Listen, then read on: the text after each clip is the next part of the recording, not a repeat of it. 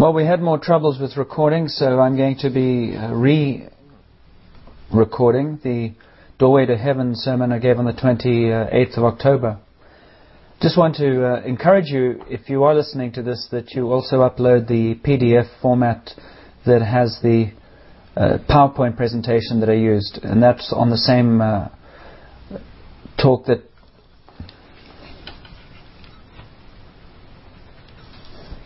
because of recording problems, this is another uh, copy of the talk we gave on twenty-eighth of October uh, called The Doorway to Heaven. And I'm excited about this topic, and that's why I'm spending the time redoing it. Uh, to also remind you that on the same uh, website recording tool, there is a P D F that uh, you want to download as well. That'll give you the PowerPoint presentation that accompanies this talk, and I'll alert you to when I'm going to refer to that. Let's pray. God our Father, we thank you that there is so much more for us to discover of you. There is so much more for us to learn. And thank you that you have given us so much more than we have so far probably received in learning and teaching us how to uh, live this life uh, on earth in a way that is victorious, in a way that is encouraging, in a way that gives us access to your life, your light, your joy, and your power. And so we pray that you will open our eyes and our hearts and our ears to the things that your word shows us, and that we will uh, see maybe further than we've seen before as we open your word today and as we look at it. We pray that you will uh, really touch and transform our hearts and lives. We desperately need you, and we need more of you. And so we thank you that you say yes to us as we cry out to you. In Jesus' name, amen. I'm going to read uh, just a portion from John fourteen. Where Thomas is uh, asking Jesus the question, Lord, we don't know where you are going, so how can we know the way? And Jesus answered in verse six, I am the way and the truth and the life, and no one comes to the Father except through me. If you really knew me, you would know my Father as well. From now on you do know him, and have seen him. And then he goes on a bit later, and he makes these astounding claims and promises to us, that he says, uh, that I tell you the truth, anyone who has faith in me will do what I have been doing. He will do even greater things than these, because I am going to the Father. And I will do whatever you ask in my name, so that the Son may bring glory to the Father. You may ask for anything in my name, and I will do it. And what we want to be looking at today and reflecting upon today is, what does it mean to be a disciple of Jesus? What does it mean uh, to live for Jesus in the culture and the day that we live? And I think sometimes we get really complicated about this, and we spend a lot of time striving. And our focus today is really on the meaning of the cross, which is a very, very familiar cornerstone of the Christian gospel. Uh, but sometimes the cross maybe unwittingly gets in the way, and that's what I want to try and address. The cross is actually a doorway between uh, the Gospels and the Acts and the rest of the New Testament. The Gospels record the life and death and resurrection of Jesus.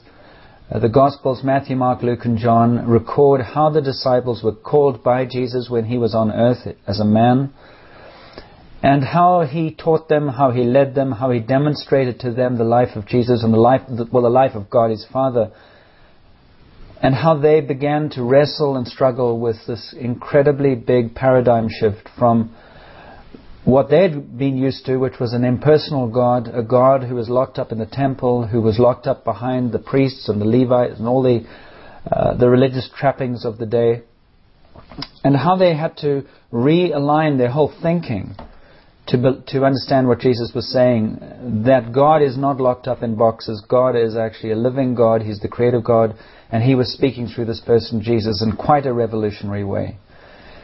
And to be honest, we're all like those early Jewish Pharisees in so many ways. We take little truths of God, we, we wrap him up in our theologies, and then we say, this is what God is. And God's continually breaking out of, of our boxes. And uh, we're continually having to learn who is in charge. And that's just part of our lives and part of our growth that we need to continually wrestle with.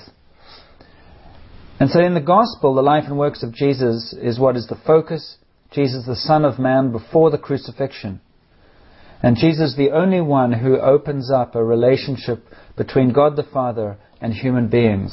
And in some ways, Jesus is where heaven and earth meet. Heaven is where God is in... Uh, he is the the Lord, He is the King, He is the uh, the great, great I Am. And earth is that place where His creation has been hijacked, has been stolen, has been taken over uh, by evil, the Prince of Darkness. And we've talked about that before. Uh, if we look at Eden, we see where God created humanity, God created a perfect place where He could uh, enjoy His creation, and his, and Adam and Eve and Adam and Eve could enjoy what was created, and they were given one rule to keep, and Satan came in and tempted them and lied to them and basically said, God doesn't mean what He says, He doesn't want the best for you. And they found, to their horror, that God actually was true and Satan's words were lies. And as Adam uh, and Eve succumbed to the temptations in that garden, so they also handed over uh, the power that they had been entrusted with under God for the dominion of this world. And so we now have a world that is under the uh, rule, the illegitimate rule of the Prince of Darkness, of evil. And I don't think most of us need to be persuaded that there's lots that's wrong in this world. And part of what we see in this world is that reality being played out. The Prince of Darkness ruling and drawing human beings into power struggles, into self-centeredness, and into all kinds of manifestations of rebellion. And Jesus comes into this world to say, well, this actually isn't the truth. You see, there are always two truths. The, the one truth is the world as I see it, and as I experience it, and as I understand it. The other truth is God's truth, which is the absolute truth. And what Jesus was trying to do was say, your truth might be understandable, but don't spend your life living on your truth. Find out what God's truth is and start seeking alignment with Him. And that is what Jesus really came to, to help us to do. And He demonstrated the truth that God, God's purpose for every human being was to live a life that was in alignment with Him and empowered by Him and loved by Him, and that He was the source of all meaning.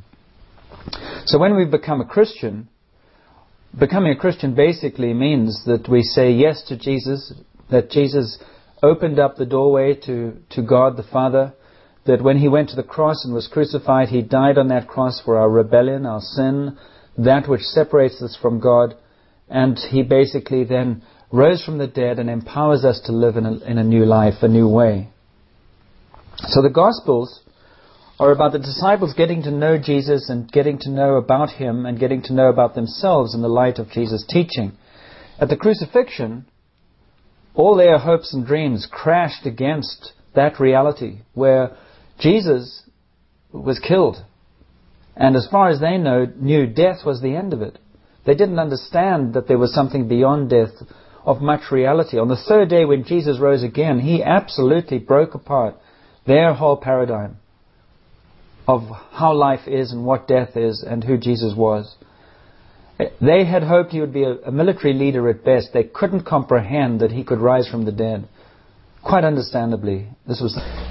So the disciples were going through a huge shift uh, in understanding that in fact their lives had changed completely with the resurrection of Jesus. And when He told them to go and wait in Jerusalem until they received power, they didn't even then comprehend that what they were being led into was uh, an openness to heaven, an openness to the resources of heaven that Jesus Himself had embraced and demonstrated while He was on earth. But it took probably years for them to fully understand just how different life was going to be after the cross and after the resurrection. And what strikes me, and I've been thinking about this over the last while, is how much time we spend in the Gospels, how much time we spend looking at the The, the, the disciples following Jesus, learning about Jesus, learning about how uh, he his message was so revolutionary, learning about the power that He demonstrated, the miracles that He did in Himself and through the, and through them as He gave them authority, and then how they came to that cross and how they, their dreams were shattered and they've had to uh, basically discover that in their own strength they could not follow this person Jesus. They could not be what God had created them to be. That Peter is the great example who always inspires us because he is so belligerent and he is so insistent that he is sincerely going to do what God wants him to do in Jesus, and he crashes. And we know how in John's Gospel he, he, he catches Jesus' eye after he's denied Him. When a rooster crows and a girl asks him, are you one of the Galileans? And he says, no.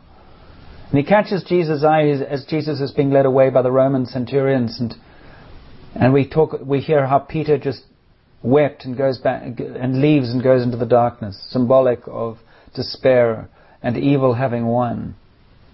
And when Jesus rose from the dead, he shattered that evil having won uh, truth. It was no longer a truth. It never was a truth, in fact. Jesus exposed evil for what it is. Evil is a parasite, evil is a, a pirate, evil is that which takes what God has created and, and distorts it and holds what God has created in prison, imprisonment for its own purposes. And Jesus came to destroy that once and for all. And so the disciples are these jars of clay. They're, uh, we, we look at the disciples, we look at the, the Gospels, and we see ourselves there. And we see and identify uh, with those disciples. Weakness, we see misunderstandings, we see uh, struggles to make sense. But the problem is we stay there. And when we reflect on the disciples, we need to remember that they only spent three years of their lives there. They then spent, Peter spent thirty years at least, on the other side of the cross. And what was he doing on the other side of the cross? He was empowered by the Holy Spirit. Uh, he saw visions. He, he, he healed people. He was incredibly brave. He was no longer this coward. He was totally changed. And the reason he was changed was because he had entered into a whole new dimension of life because of the resurrection of Jesus. And that's what we're wanting to focus on. That we too often in the church and in too often in the Christian uh, in our Christian lives live defeated, or as at best as survivors, trying our best to hold on until we die, and then we can have the pie in the sky. And Jesus came to say, well, you can start eating now. Uh, we can start experiencing heaven on earth now, but we need to understand what that means. And that's why we've continually been talking about this overlap between uh, the symbolic the symbolism of Egypt, which is uh, the fallen world. Pharaoh is Satan, who rules that world with authority and sub- demands submission. And the promised land, which is where God is giving, the land he is giving his people. And the promised land overlaps Egypt. They're the same land. But once you understand who Jesus is, you understand that Jesus has come into Egypt and says, let's reclaim this land. This is actually the promised land under the rule of a false king, Pharaoh or Satan. And as soon as we understand our identity in that, uh, in Egypt, we are prisoners who are set free by the rule of Jesus and the resurrection of Jesus. As soon as we take off our prison clothes and put on Jesus, we have an authority in that land uh, that can in fact take it back. That's what we're talking about. How do we live Christian life with authority in Jesus that can actually push back the darkness and proclaim the light? Now that's, you know, one example I think of is, is you, the uh, wonderful C S Lewis Narnia series, and we and we saw a, one of the movies recently, where the children are in their uh, house, and they go upstairs to the cupboard, and they open the cupboard, and they push through the clothes th- that are hanging there, and they push through the back of the wardrobe, and they fall into this new environment called Narnia. Now that's like the back of that cupboard is like where the Gospels meet Acts, which is Acts of the Apostles in the New Testament, is the place where God begins to sh- describe how the early church was formed. And then you have Paul's letters and the rest of the New Testament. Well, the back of that cupboard is like you, you're walking through the house of those children, which is the, the Gospels, and you come to the resurrection, to the cross and the resurrection. That's the back of the cupboard. You push through that, and you come into a whole new dimension of how God wants to work in our lives. It's radically different. It's radically more powerful. There's more life. There's more freedom. Uh, and what we tend to do, unfortunately, is we tend to stand at the cupboard. And we tend to sit at the cupboard and worship the cupboard. And we never enter into the whole purpose of the cross. And so that's what uh, we want to we want to understand in a, maybe a, a different way. Because the cross is the entranceway into heaven on earth. As Jesus prayed in, his, in the Lord's Prayer, may your will be done uh, on earth as it is in heaven. This is the way it is going to happen. So if you, uh, we're going to turn to the PowerPoint's presentation and maybe just go through this again, and hopefully it'll become more clear, because it's a very exciting principle that has enormous potential to transform our lives. So on page one of the P D F format that you could have downloaded, you will see at the top there, there's there are two, there's a black and a yellow boxes. And on the left is the, the black box. There's a symbol of, of, the, of Egypt, the fallen world, a prison camp as I call it, which is the world in which we live. And the Prince of Darkness or Pharaoh or Satan or evil is the one who has most influence here, illegitimately so. On the right is heaven.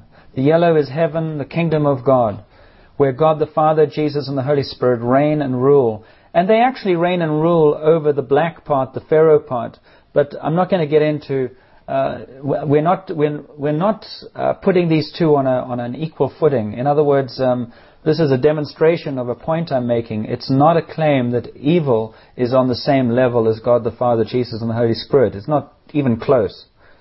Uh, but they're two realms, and the realms in which we live is the realm on the left, the fallen world, the prison camp.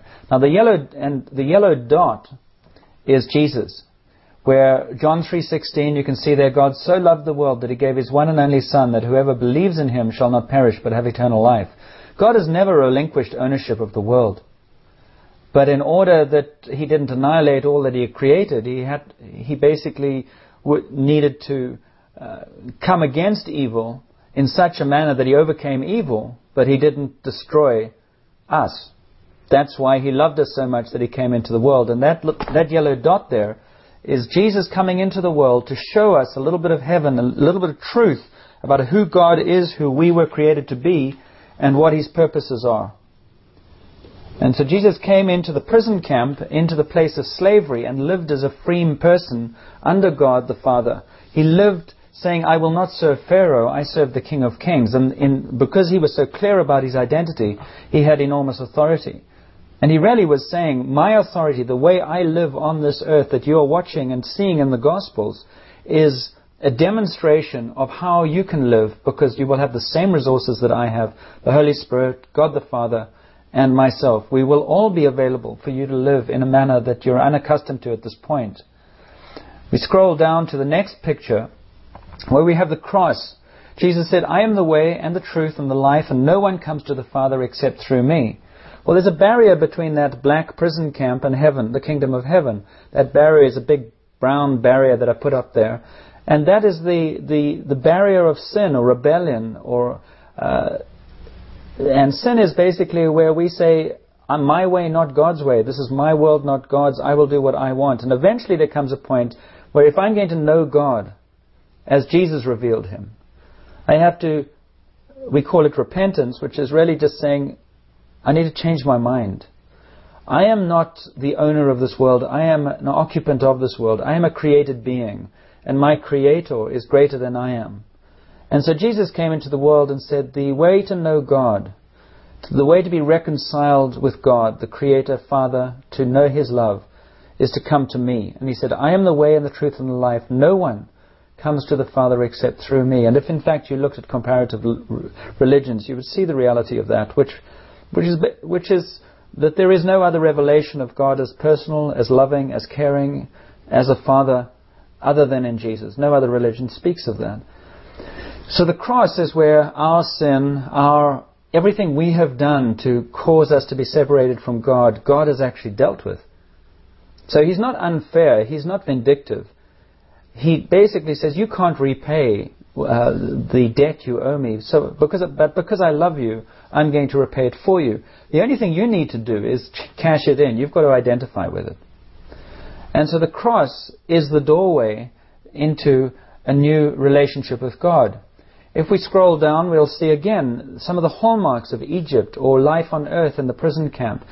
It's a, it's a life of striving. It's a life of trying to follow examples in your own strength. It's a life of effort, of constant failure, of discouragement, of frustration, of powerlessness.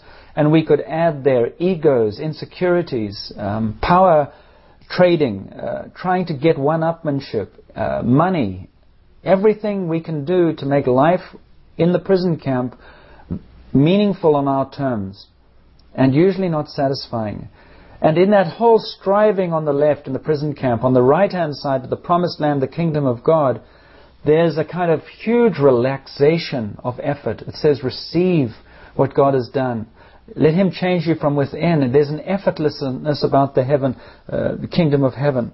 There's, there's victory. There's power over evil. There's encouragement. There's enthusiasm. There's the power of God for us to live. It's a very, very different world. The one on the left, the prison camp, is all about living in my own strength with my own effort. Uh, which is like, I was saying the other day, it's, it's like riding a bicycle. You can only get there under your own power.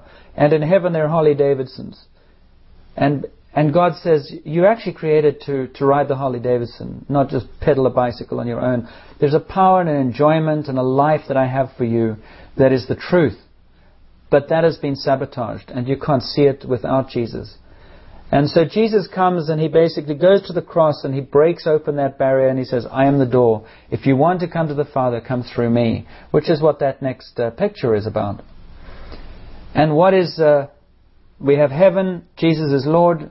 We have the cross, which is the key to open the door. And one of the real frustrations I believe God must have, and we often have, is we can stop at the door. And we can spend our whole lives around that threshold of the door. We can take the key, the cross, and we put it up on the wall and we worship the cross and we thank you, say, thank you, Jesus, so much that you died on the cross for my sin. Thank you that I can know God as Father, and I thank you that you, you live in my heart. And that's that's a good beginning. That's like turning the key in the lock. But Jesus said, I am the way, the truth, and the life. If you want to come into the Father, come in. And so at the end of the Gospels, we have the doorway unlocked, and Jesus opens it with the resurrection. And he says to the disciples, now, let us go in, and you will be able to live in a manner that you never lived before, in the presence of God, on earth as in heaven. All because of what Jesus did on the cross. So the cross is the key to open the door to both reconciliation with God, but also to know the power of God on earth as in heaven, which is what Jesus prayed. So that we have an authority in the prison camp that we've never had before. So you scroll down, and there am I, or you, in the presence of God. We've opened the door, and we're dancing in the doorway, because that is an open doorway into the presence of God.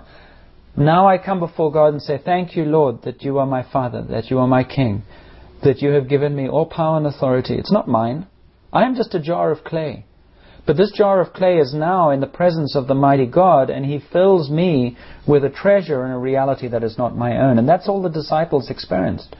Peter was still a human being, but when he was filled with the power of the Spirit, or the presence of God, or the life of Jesus, he stood up and he spoke in a manner that he could never have done as a fisherman in the Galilee. And that was, he had walked through the doorway and entered into an identity that was God's inheritance to him. You see, before the cross, we are followers of Jesus and disciples, and we're trying our best to make sense of it. When we come through the cross, open the doorway, what happens? We suddenly are transformed into members of the family of God the Father. Jesus talks about we will be heirs of the King of Kings. That means I am welcomed as the prodigal son. You are welcomed as the prodigal daughter. You're welcomed into the throne room of the Father. And he says, come to me, my child. Come to me, my beloved. Jesus died on the cross for you. You have said yes to it. I'm so thrilled that you have taken me seriously and received my invitation. Now come into my presence and let me bless you. Let me show you what I created you to be, what I had in mind when you were created. Because your truth has got so distorted in the prison camp, you've lost touch with your reality. And my reality for you is so much more wonderful. And therefore, when we stand in the presence of God and we stand in the doorway, which is ourselves aligning with the door, with the cross, with God the Father, with Jesus, with His Word, all of those things need to be in alignment. We enter into the presence of God, and we scroll down to the next one, and there's that light pours out through the door into the prison camp. That is the light of heaven. That is the light of the world. That is Jesus. That is heaven's glory coming into where we are on earth. It is the love of God. So the doorway doesn't only open us to enter into the presence of God spiritually, as it were, in heaven. It also lets heaven flood into where we are and allow His presence to be present around us. And that is where healing is found. That is where life is found. That is where victory is found. And that is not full of effort, isn't it? When you switch on a light, it breaks out into the darkness, and the darkness disappears. And we have got caught in this place where we, we, we're haranguing the darkness too much. We're, we're trying to speak into the darkness, and we don't have to. What we need to do is to live in the light which is in Jesus, in the power of God, in the presence of His Spirit, and the darkness will go. We need to take, and so we, what Jesus is calling us into is a new authority, a new identity.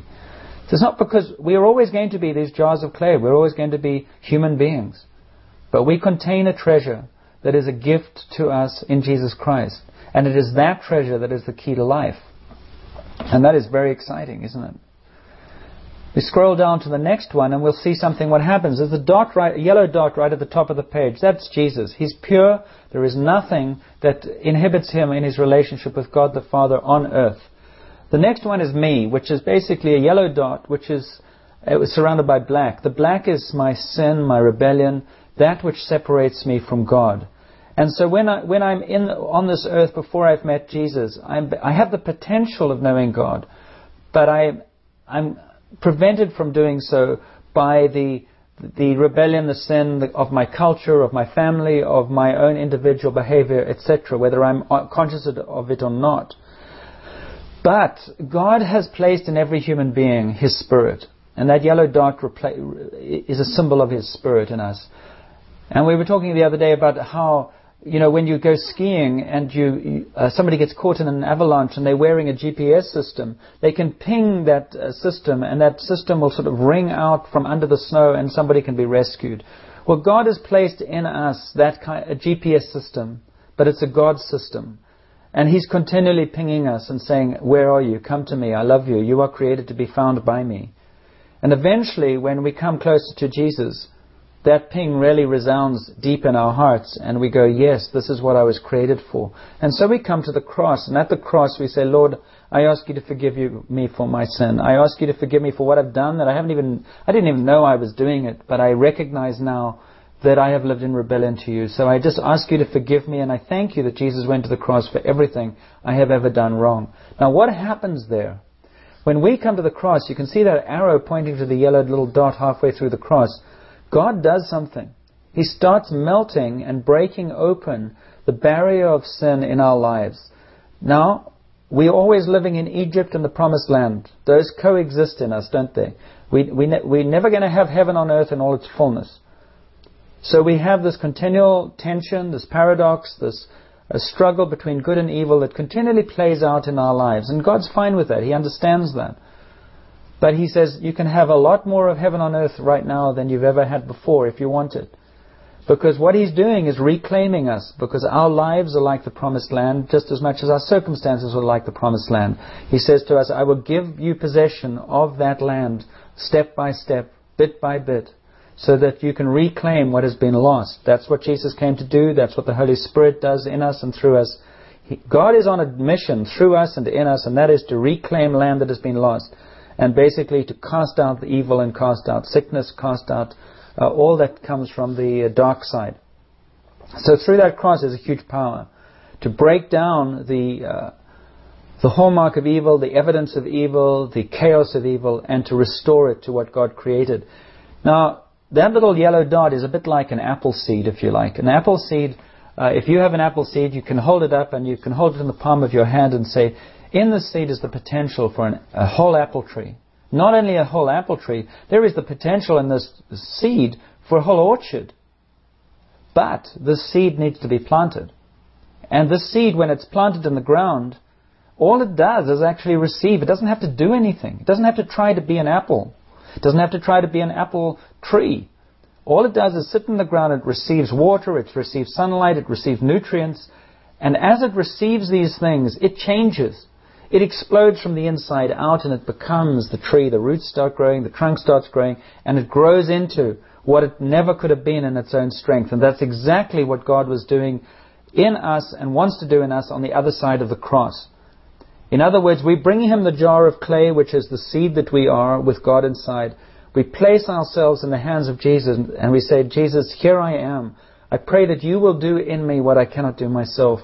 And for many of us, we live on the wrong side of the cross, the disciples' side, before the crucifixion where we're trying to be the apple tree in our own strength and we cannot do it. We're trying to be loving, we're trying to be forgiving, we're trying to be this, we're trying to be that, trying to be joyful, and we just get so frustrated. It's because we haven't taken the key of the cross, and once our sins are forgiven, we haven't walked through into the place where God says, now rest in me, trust me, and watch me, and I will do in you what you cannot ask or imagine. So you can see those little uh, drawings there that I've put in about receive, receive, and the black retreating.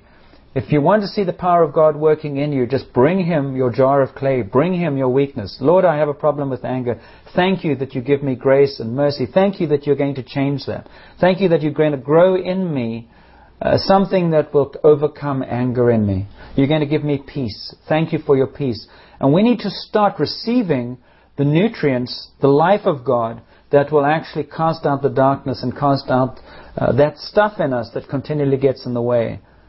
We don't have to try so hard. We have to position ourselves and align ourselves just that, like that seed. We have to place ourselves in the soil of God, as it were, so He can work in us. And it's a whole lot more fun, believe me.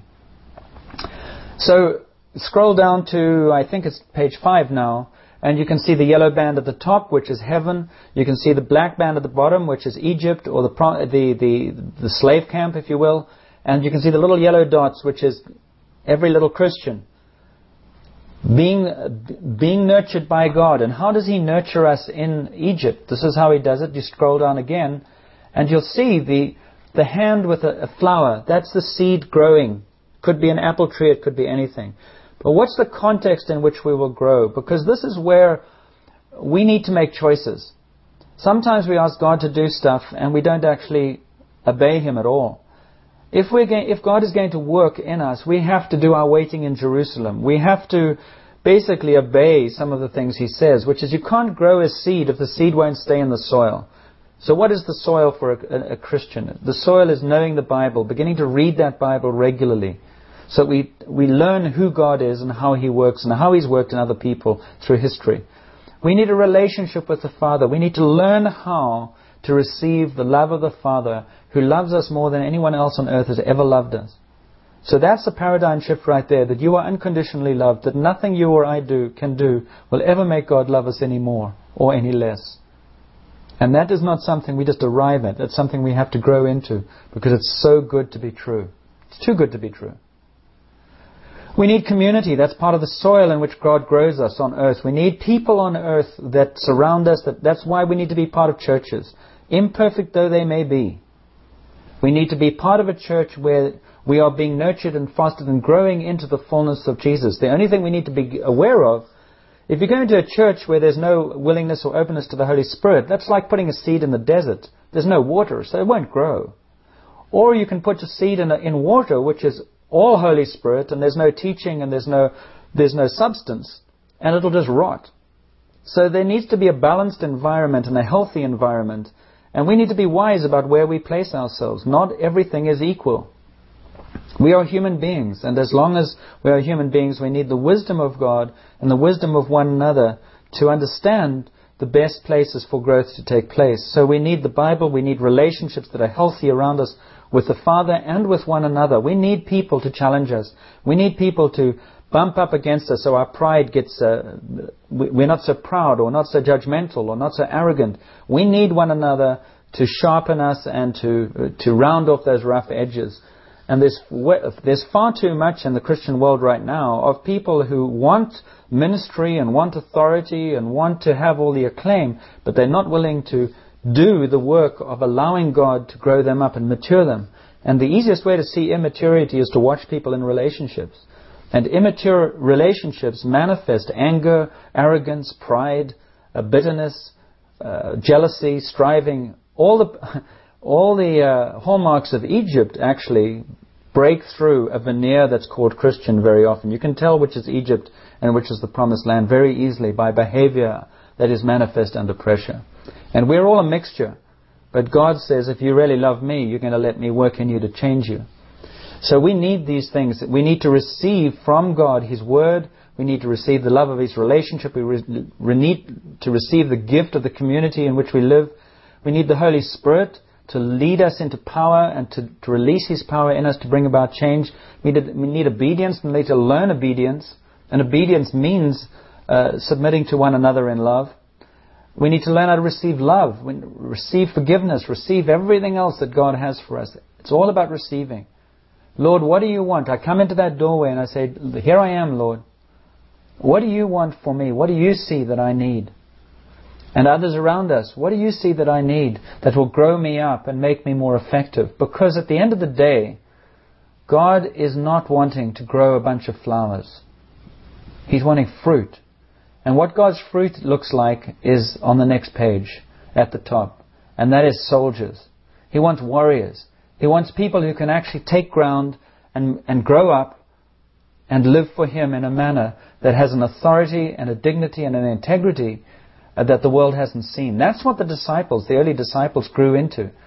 They came out of this motley crew that basically were terrified of everything into a people who, empowered by the love of God, who demonstrated His power, kingdom of God on earth, they also laid down their lives. They learned how to submit. They learned how to walk in authority. They learned how to live in humility. They learned how to live in community. They learned all the hallmarks of heaven as Jesus worked in them and through them. And that's exactly the same as He calls us to be. That's on the other side of the cross.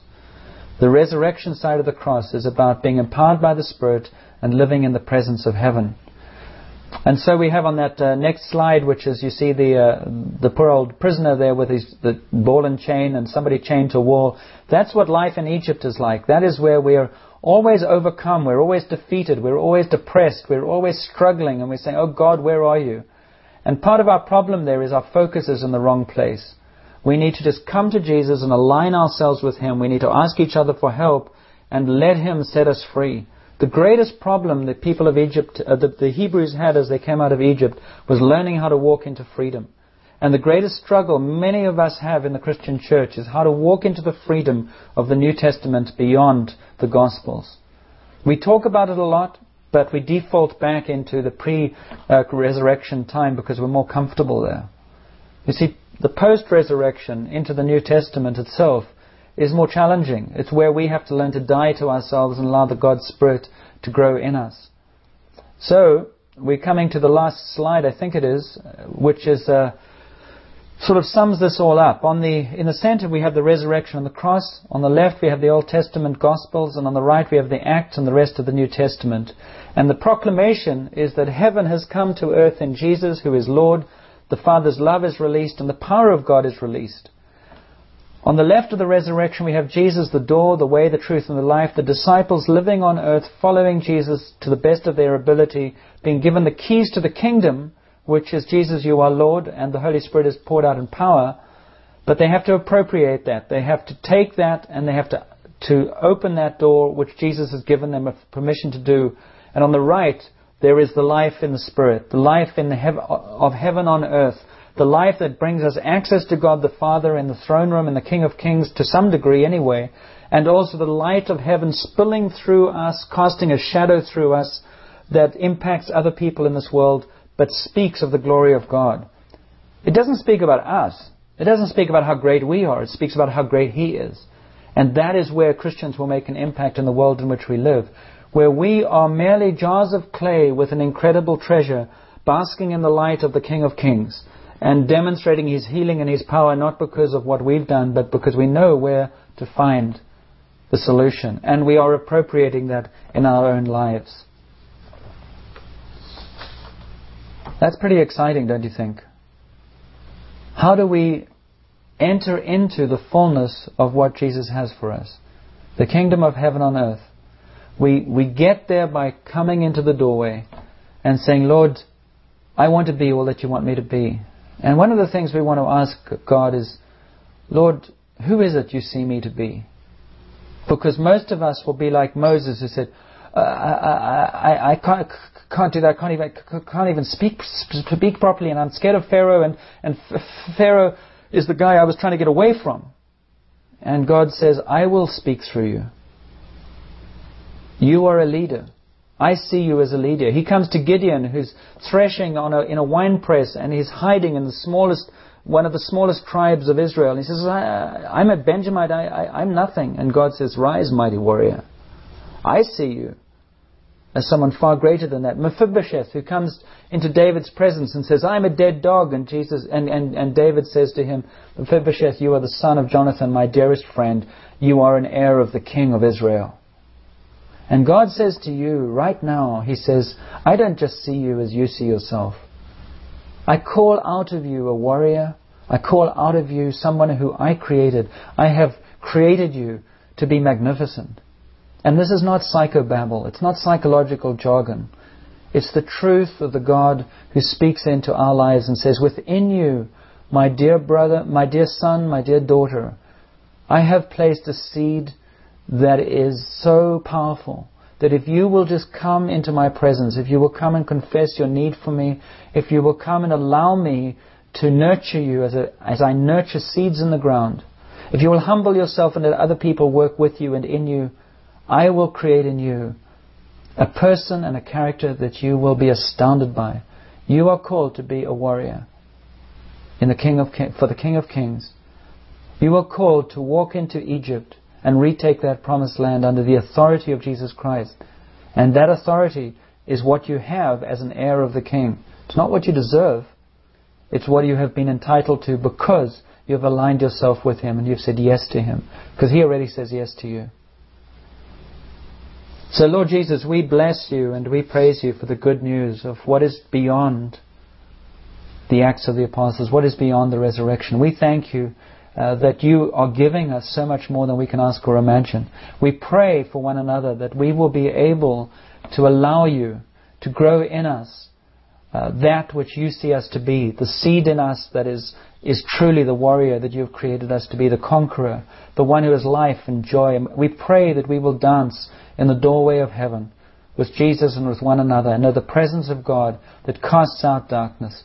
And we pray that You will release among us all a profound sense of identity, of mission, of accomplishment, of joy, of expectation that we've never known before. So we pray that we will unlock uh, that door with the cross. We thank You so much for it. We always need that every day. And we pray that we will live as those disciples did for most of the rest of our lives in heaven's doorway. And we will see lives changed, because we live in the light that is, the, is what transforms us and what transforms others.